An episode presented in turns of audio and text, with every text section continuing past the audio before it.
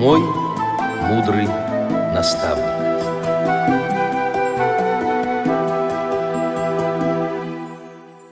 Здравствуйте, уважаемые радиослушатели! С вами ведущая Цендыма Бойко и звукорежиссер Илья Тураев. А в гостях у нас в студии Венера Закирна Денискина, доцент кафедры тифлопедагогики Московского педагогического государственного университета, кандидат педагогических наук, доцент. И далее Венера Закирна, наверное, сама представится. Здравствуйте, Венера Закирна. Здравствуйте, Цендема. Здравствуйте, радиослушатели. Э, ну, продолжу э, перечень, который начала Цендема. Эм, помимо ученой степени кандидата педагогических наук и ученого звания доцента, у меня еще есть серебряная медаль ВДНХ за мои книги по методике обучения слепых детей математике, нагрудный знак второй степени, первой степени, извините, за заслуги перед обществом слепых. Э, я еще имею звание почетного работника общего образования и недавно была награждена медалью Льва Семеновича Выгодского. Она для меня, наверное, хотя она, это такая отраслевая награда, такая Ну, для наших педагогов, э, так как все таки да. передача наша про педагогов, да, и поэтому, наверное, всем понятно, что значит эта награда. Имя Льва Семеновича Выгодского, наверное, для каждого педагога это свято. Э, действительно свято. Да. Я очень горжусь этой наградой, конечно. Конечно, Венера Закировна, и мне, и нашим радиослушателям хотелось бы узнать, почему вы решили стать учителем? Учителем я решила стать в шестом классе. Я даже в какой-то передаче об этом говорила. И что меня к этому подвигло, так сказать? Меня учили очень хорошие учителя. Но среди этих хороших учителей отдельно встречались учителя, которых я назвала бы плохими педагогами. И вот как-то после урока такой плохой, на мой взгляд, учительницы, я и сейчас думаю, что она очень плохой педагог, я для себя приняла такое решение судьбоносное. Вырасту, стану хорошим учителем – вот именно план у меня был стать хорошим учителем. Я это очень хорошо помню. У нас были дни самоуправления в школе, они были каждый год. И вот дни самоуправления когда планировали, кто кем будет, какую роль выполнять, при всей своей активности, при том, что я была э, сначала председатель совета дружины, потом я была заместителем секретаря комсомольской организации, потом была секретарем комсомольской организации, а выбирала себе всегда должность учителя. В дни самоуправления я была учителем. Уже опыт набирался какой-то. А потом еще воспитательница, мою буйную энергию тоже направляла в нужное русло. Я учусь в девятом классе, она мне говорит, вот не, э, не знаешь еще, что бы натворить, а я была не только хорошая ученица, но я была еще и хулиганка хорошая. Она говорит, а вот твои подружки из восьмого класса не будут допущены к экзамену. Позанималась бы с ними. И я начала с ними заниматься, и они сдали математику на четверке, и алгебру, и геометрию. Это было мое первое репетиторство в жизни. Такое бесплатное репетиторство. Опять набирался опыт. Я благодарна школе за то, что заметили вот эти и растили эти ростки, так сказать. А, и когда я закончила школу, а последний год я почти весь проболела, 6 месяцев учебного года я проболела, э, сдавала, вот э, не экзамен, вернее, не сдавала, меня освободили, а оценки получал таким образом. Вот в промежутке, когда из больницы выпишут, я быстренько почитаю, почитаю, почитаю. Там, ну, я и в больнице старалась читать э, учебники. И иду, сдаю. И вот по этим оценкам мне выдали аттестат зрелости. Ну, и я думаю, какой же мне вуз? Когда я 11 класс учился, надо позаниматься, поготовиться и пошла на предприятие для слепых. А на предприятие для слепых на мою фамилию обратил внимание директор. «А ты, говорит, не дочка Закира Ахмедовича?» Я говорю, да, его дочка. Говорит, так вот, он меня курировал, когда я пришел молодым на работу. Потому что папа же мой тогда был, возглавлял это предприятие. Говорит, иди сначала, сдай экзамены, попробуй, посмотри, как сдают. А потом приходи, я тебя на работу-то возьму. Только пойди сдай Представляете, я все экзамены сдала, только нужные баллы не набрала. А почему не набрала? На первый вопрос отвечала прекрасно, а то, что второй вопрос по старшим классам я плавала, потому что знаний не хватало. Ну вот, стала работать на УПП и э, ходить э, на подготовительные курсы. А сама все еще думаю – на какой... Э, сдавала-то на математический факультет. А почему математический? Мне было все равно. Истфак, филфак или математика. Все эти три предмета любила очень, и э, по всем предметам этим была хорошо подготовлена. А ведь Но... как здорово, что мы имели возможность тогда поступать, вот я говорю, как э, физиком, так и лириком стать, да? Это, да, то есть вот, да, э, да. чего лишены Мне нынешние папа, вот папа сказал, заниматься надо серьезным делом. Угу. Для моего папы серьезно была только математика. Математика, да. да. Поэтому была выбрана математика. И учитель математики, он так потом передо мной извинялся. У меня в аттестате зрелости были по всем предметам пятерки, кроме математики. Угу. Ну, я же экзамен не сдавала. А за что он меня наказывал? За то, что я э, на танцы много хожу. Угу.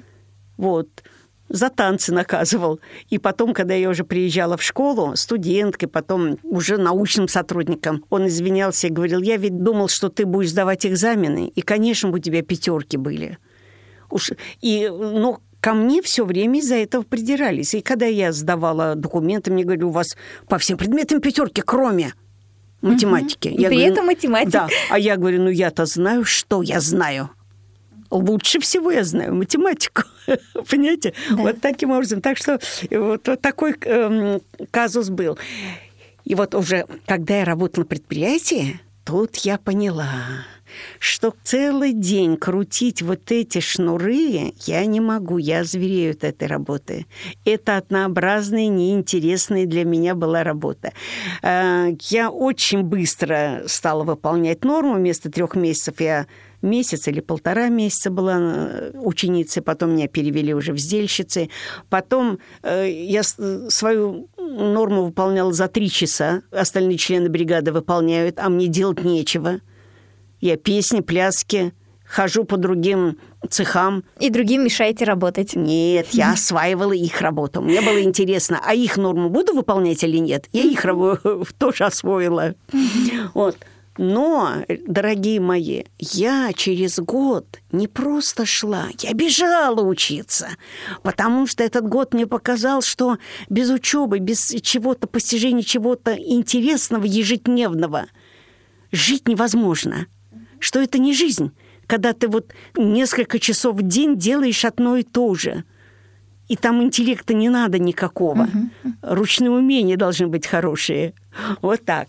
А потом уже вот поступила в университет. Теперь смотрите, тогда было, как и сейчас, э, трудно устроиться в школу для слепых слабовидящих. И я решила поступать не в пединститут, его, кстати, в Уфе-то и не было. Но, mm-hmm. может, в Башкирии они были. Я могла там в Стриктамак поступить.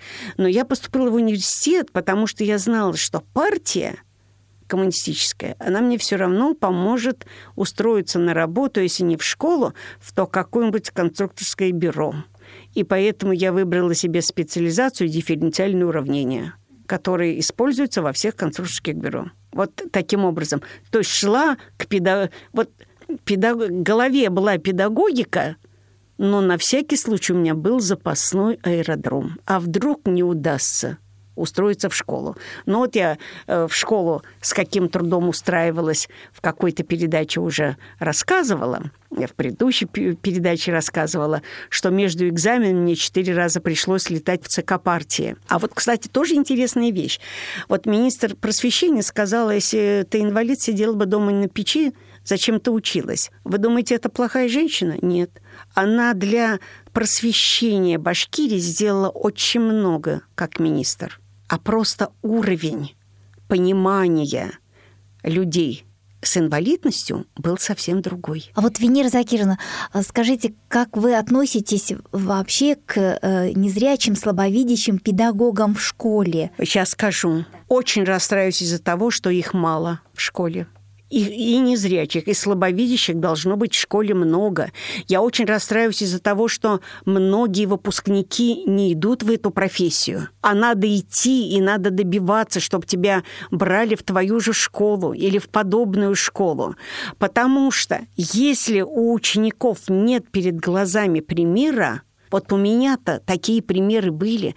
У меня в школе было очень много учителей незрячих. Учитель э, физики был с очень маленьким остаточным зрением, учитель математики с очень маленьким остаточным зрением, учитель русского языка и литературы э, тотально слепая. То есть у нас были великолепные учителя незрячие. И они тоже были примером для меня.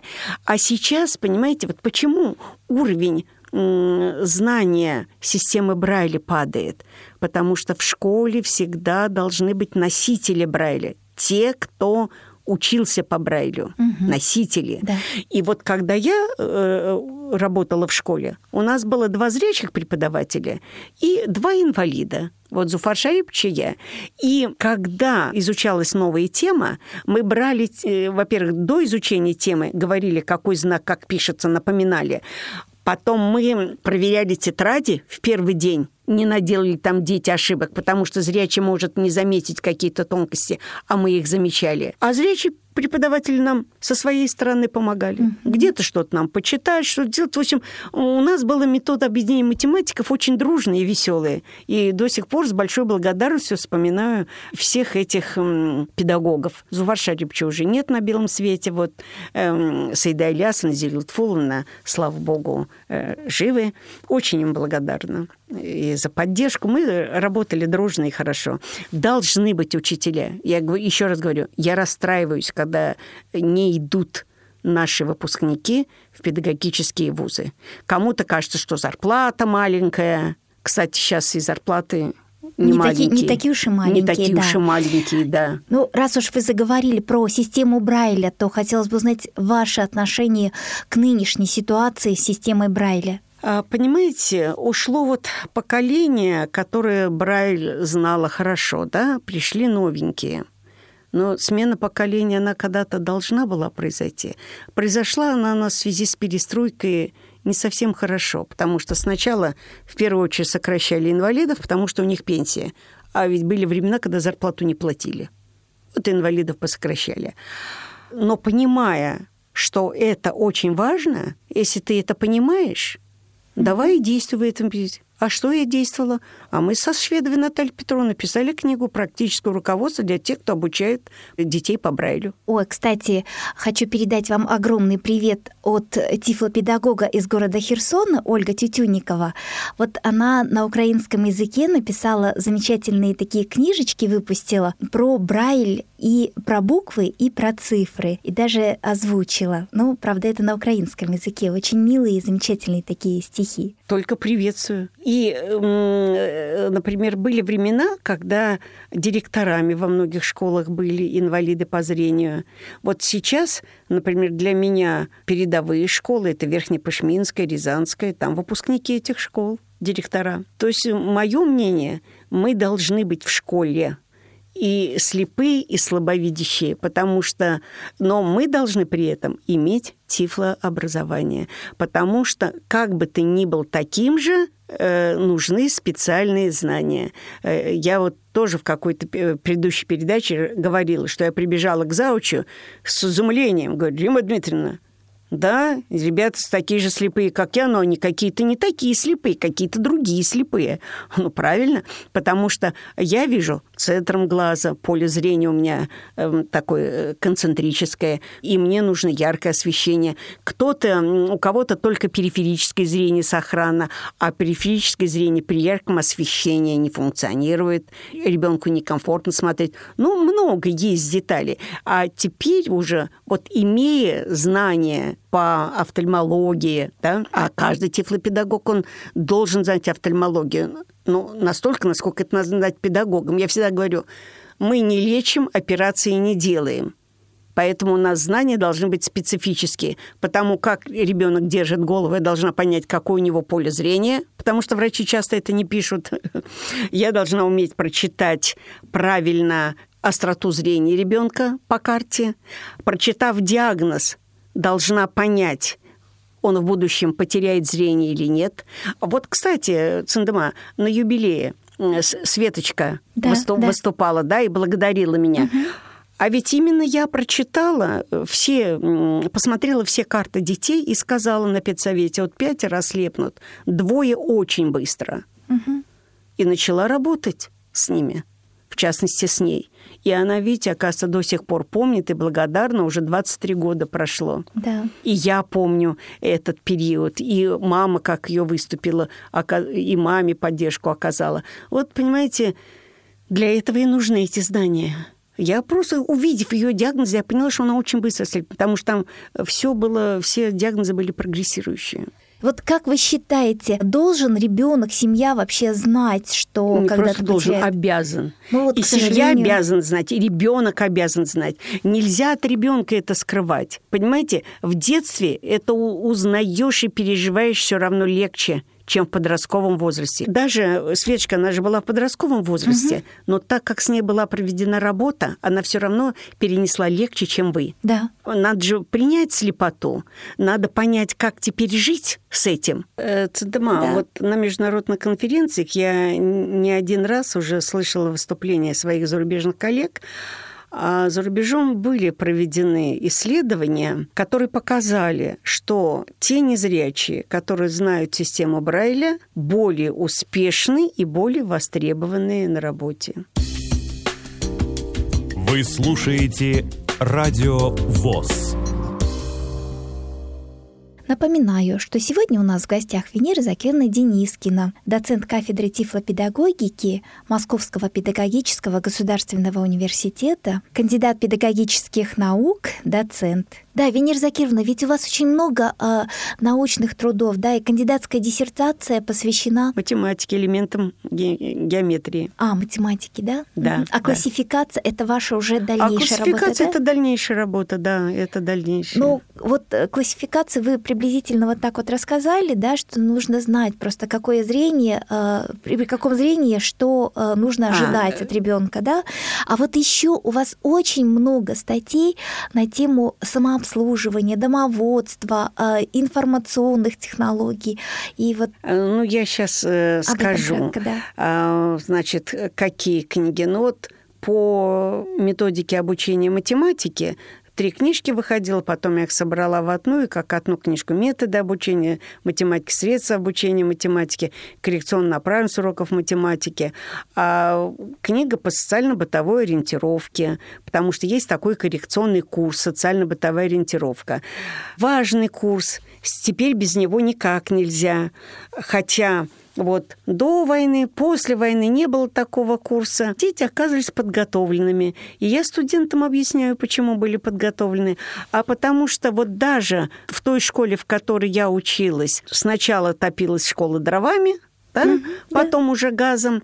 У нас было овощехранилище, мы туда закладывали овощи осенью, весной перебирали да. и знали, что это такое. Снег во дворе чистили сами. Да. Школа имела дачу. Те, кто летом был на даче, сушили зелень, сушили фрукты и варили варенье. И тогда ведь в школах не было пятиразового питания, а вот большую перемену у нас всегда был кусок черного хлеба с солью, с луком и ложка рыбьего жира, откуда у нас было здоровье. А на у нас был чай вот с тем самым вареньем, который ребята наварили под руководством воспитателей на даче. Понимаете, мы много, потом мы в классах убирались, мы в столовой дежурили, а сейчас что повводили? Значит, дома не учат, потому что не знают как и вообще хотят жить за ребенка, все делать за него. В школе, если он накрывает стол, это значит э, эксплуатация.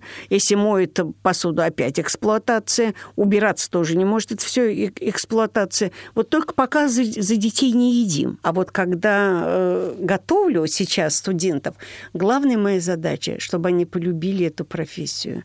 Главное, чтобы они не были равнодушны к ней, к детям и понимали, как многое зависит от них, вот что они вложат. Ведь что мои воспитатели, учителя мне вложили? Как оно мне в жизни помогало, какой это опорой являлось. Притом во всем, знаете, не обязательно даже именно э, вот академические знания. Про учителей я так скажу. Вот, во-первых, для меня всегда был главный принцип, чтобы на мои уроки дети шли, не боясь математика. Ее...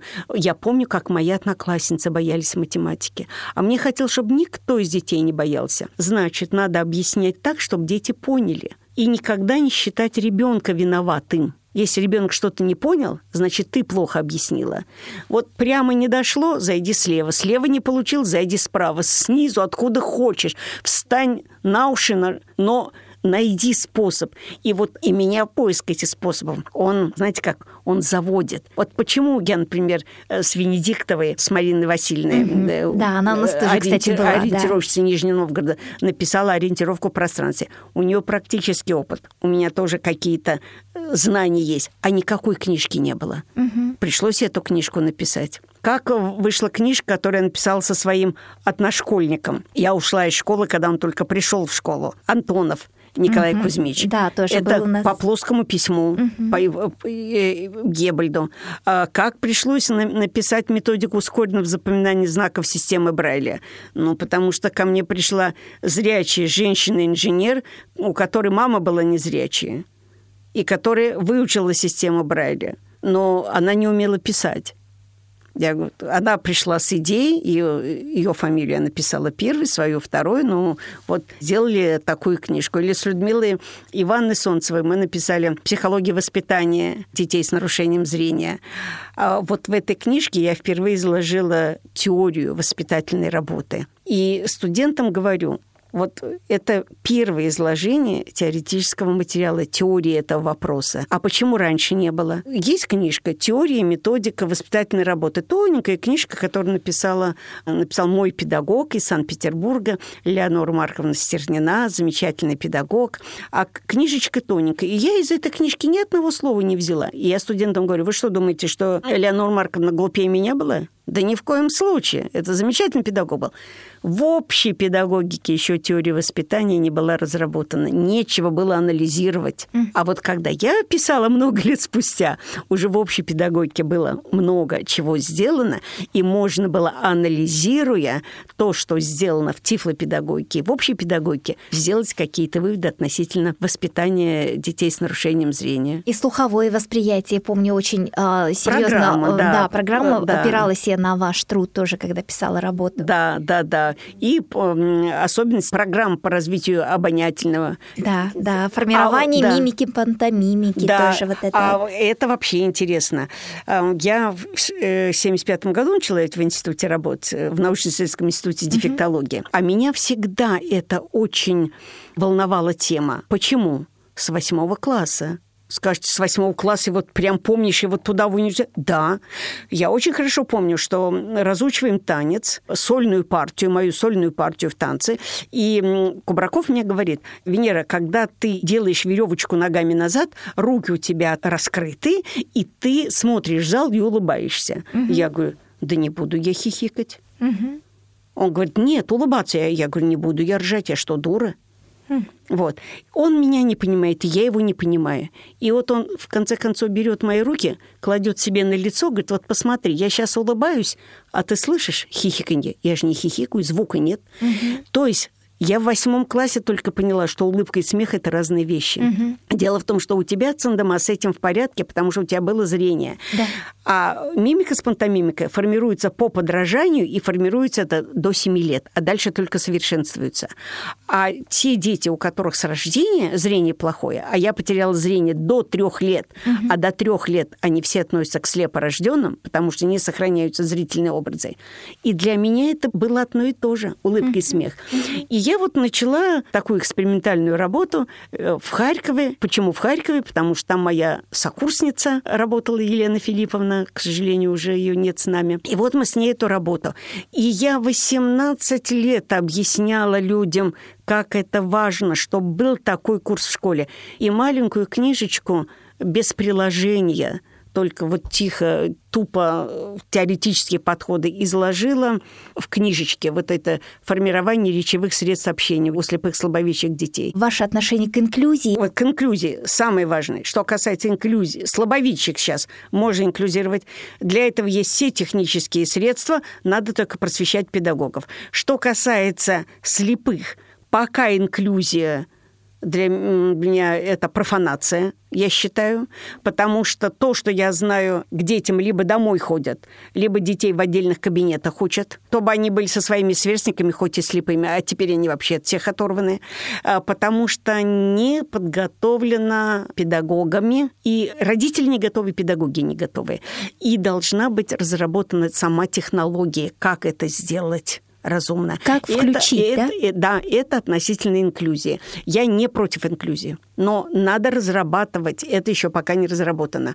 Но что очень важно, каждый педагог должен всегда помнить, с кем он разговаривает – что за ребенок, насколько он видит, насколько не видит, какой у него интеллект. Вы знаете, что у нас дети есть и с разным интеллектом. И по этому поводу не могу не рассказать анекдот вот в заключение, который я обязательно студентам рассказываю, зато они всегда понимают. Вернее, это остается в памяти, и дальше они поступают правильно. А анекдот такой. Глубоко умственно отсталый ребенок надкусил яблоко. Смотрит на него полчаса. «Пап, яблоко потемнело, почему?» Ну, понимаешь, сынок, твои слюнные железы содержат кислотную компоненту, которая вступает в реакцию окисления с органической структурой яблока, которая, в свою очередь, содержит железистую компоненту. Таким образом протекает реакция окисления, в результате которой мы наблюдаем потемнение наружного слоя органической структуры яблока. Пап, а ты с кем сейчас разговаривал? Понимаете, я всегда студент говорю, вы должны помнить, с кем вы сейчас разговариваете. Когда вы говорите с, с тотально слепым человеком и без конца возвращаете красиво, красиво, красиво, да даже со слепым со зрением, что значит красиво? Ты скажи, что красиво и почему оно тебе красиво. Само слово «красиво» для нас ничего не значит. Поэтому вот с кем ты разговариваешь? чтобы ты понимал, наглядные пособия. Вот презентации. Нашлепают на одном слайде 3-4 картинки, а то и 6. Да, да не видят да. наши дети столько картинок. Э, шрифты не те используют. Вот своей деятельности стараюсь все делать, чтобы они именно стали профессионалами, чтобы они понимали этих детей, понимали свою ответственность за свою специальность и любили ее.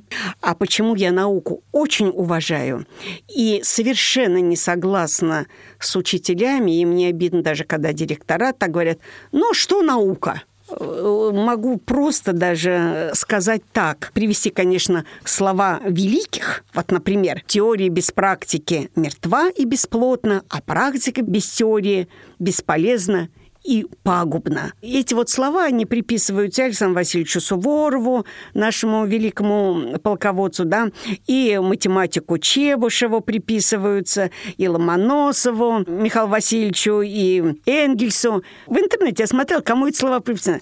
Вот, а индусы, я в свое время увлекалась литературой такой, они так говорили – Теория без практики пуста, а практика без теории глупа. И я с этим абсолютно согласна. А у Менделеева есть какие вообще замечательные слова о значении теории. И я, когда читаю лекции, я вот воспит... особенно вот воспитателям, я говорю, обратите внимание, вы же проводите иногда замечательные мероприятия и не можете двух слов связать, объяснить, что вы проводили, для чего проводили. Вы даже терминологией не владеете. Вот сказать, какие методы вы использовали. А наука доказала, Какие методы? Есть разные классификации. То есть без науки, вот когда практика еще обогащена теорией, практика просто играет, она богатая. И она действительно убога без теории.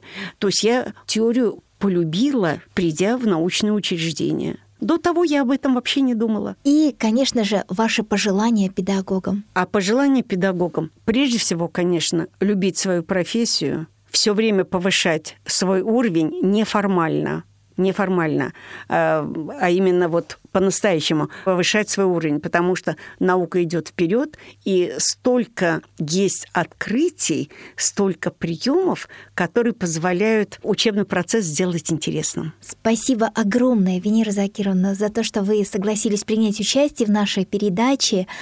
И напомню, что в гостях у нас в студии Венера Закирна Денискина, доцент кафедры тифлопедагогики Московского педагогического государственного университета, кандидат педагогических наук, доцент. Желаю всем всего самого доброго. До новых встреч. Всего доброго. Всем, как я говорю, всем бешеного успеха.